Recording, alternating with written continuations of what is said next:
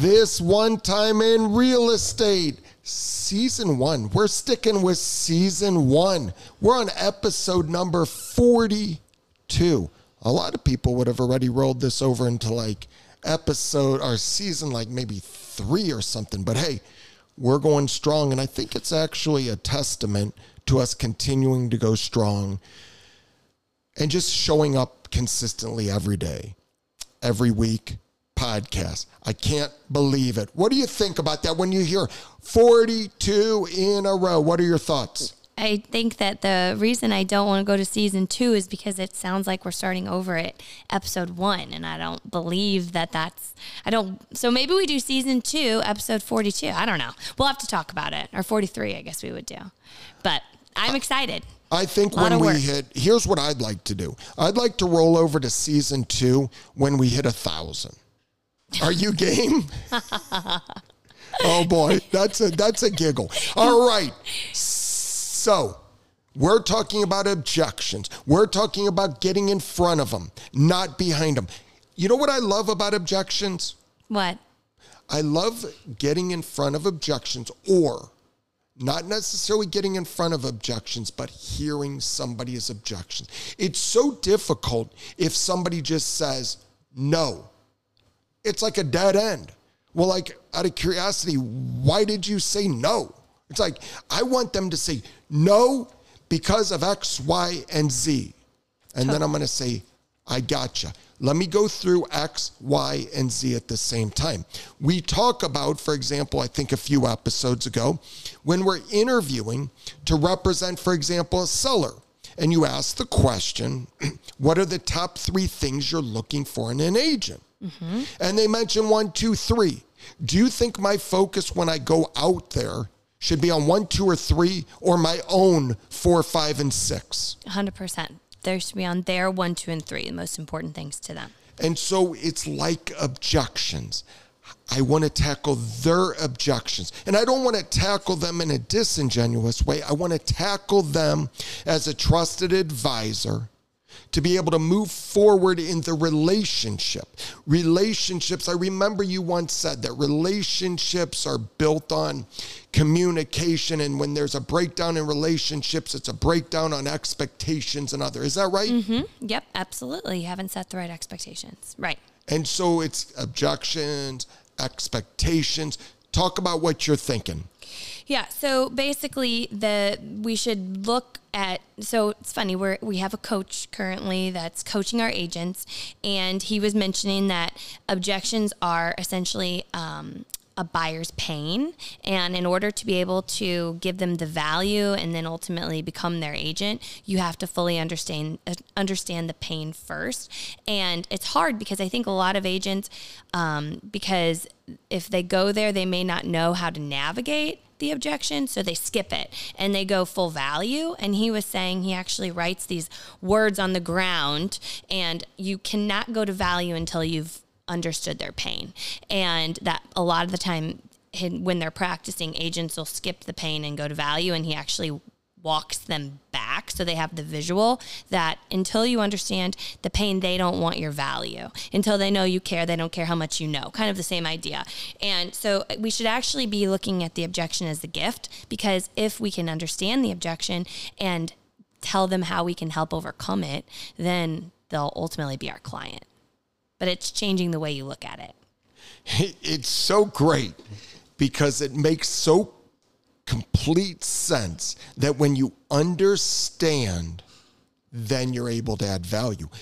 A salesperson that focuses on adding value, sales, sales, sales, mm-hmm. and doesn't listen, doesn't attack what they're worried about, their pain, their concerns there. You have to be empathetic. It's funny this almost ties all of our previous ones together because you have to be present. You have to be empathetic. You have to understand where they're at. You have to meet them where they're at. It's about them not about you. It's not about sales.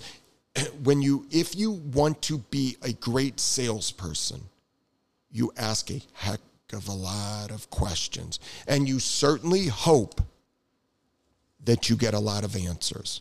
And if you don't get the answers, then you keep asking, but you ask in a different way.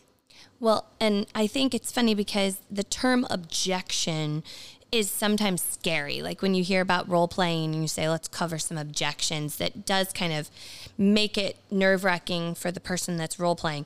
But if you change the word objection to pain and you say, let's identify the buyer's pain, and it's like, oh well that's different like what what are they struggling with and do i have the options that i can give them to how to overcome that pain it it kind of changes the whole process. And I think maybe it'll help people to get past it, especially when you can think, I'm going to get ahead of it, like we're talking about. And I love what you're saying about options mm-hmm. because everybody wants options. Everybody wants to make the decision based on the information, but nobody wants to be told, this is what you have to do. No, here's your options. You can do this. You can do this, this. These will all impact your pain. This is the immediate way. This is the way that it's a little easier. But what is most important to you? I hear you. I understand. Now let's look at solutions. And as part of the solutions, which to you would be the most comfortable? Mm-hmm. And when we start talking in terms of come, they also know that you hear them, that you feel for it, that you're aligned with them, you're working with them. So I think that it is just especially right now in this changing real estate market where we continue to discuss that relationship. This is a relationship business. You have to go deep with them. And so as part of that, you may come to a resolution that it's not best for them to move because their mm-hmm. pain's too great of moving, financial pain, inconvenience pain, what disruption, etc. Eh, best of the best trusted advisors can say, you know what? Based on what I heard, it probably isn't the best time.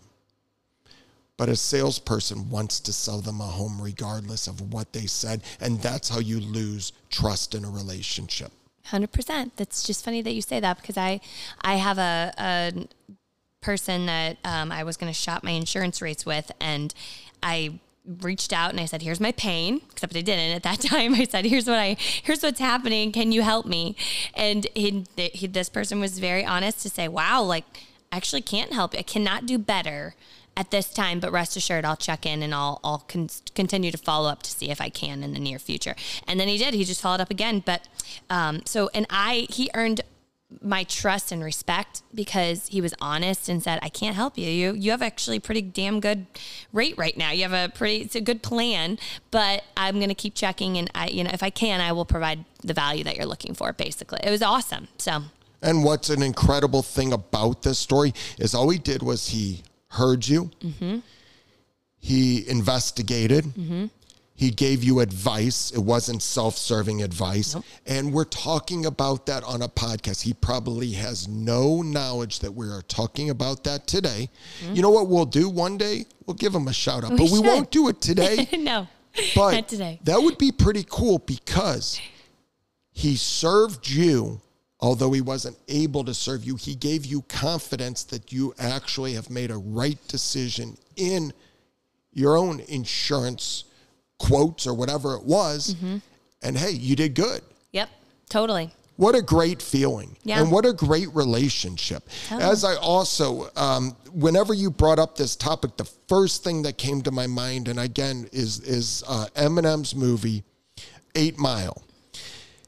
And what he did was, and, and I just watched it to refresh my memory, he got in front of every objection or everything negative, and they rap off battle with the other person. He took all the other person's ammunition off the table because he said, I know you're going to say I'm this. I know you're going to say I'm this. I know you're going to say I'm this. And, and it was like, wow, that person had nowhere to go. So, although we're talking about objections, it's a little bit different. So, if you're in a rap off, I guess that's what you should do. Sarah, you're not planning on being any rap off soon, are you?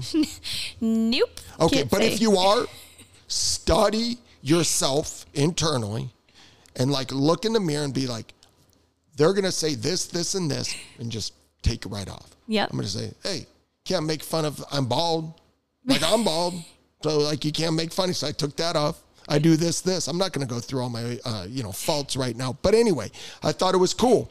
So, hey, listeners, get in front of objections. The easiest one that Sarah talked about was in, in our in our pre-recording was you're uh, interviewing for a listing. You've already gone through Mr. and Mrs. Seller. What are the three most important things when you're looking for an agent? So you understand those and you're going to focus on those three. But a lot of agents would be afraid to ask the question, Mr. and Mrs. Seller, have you considered listing this home for sale by owner?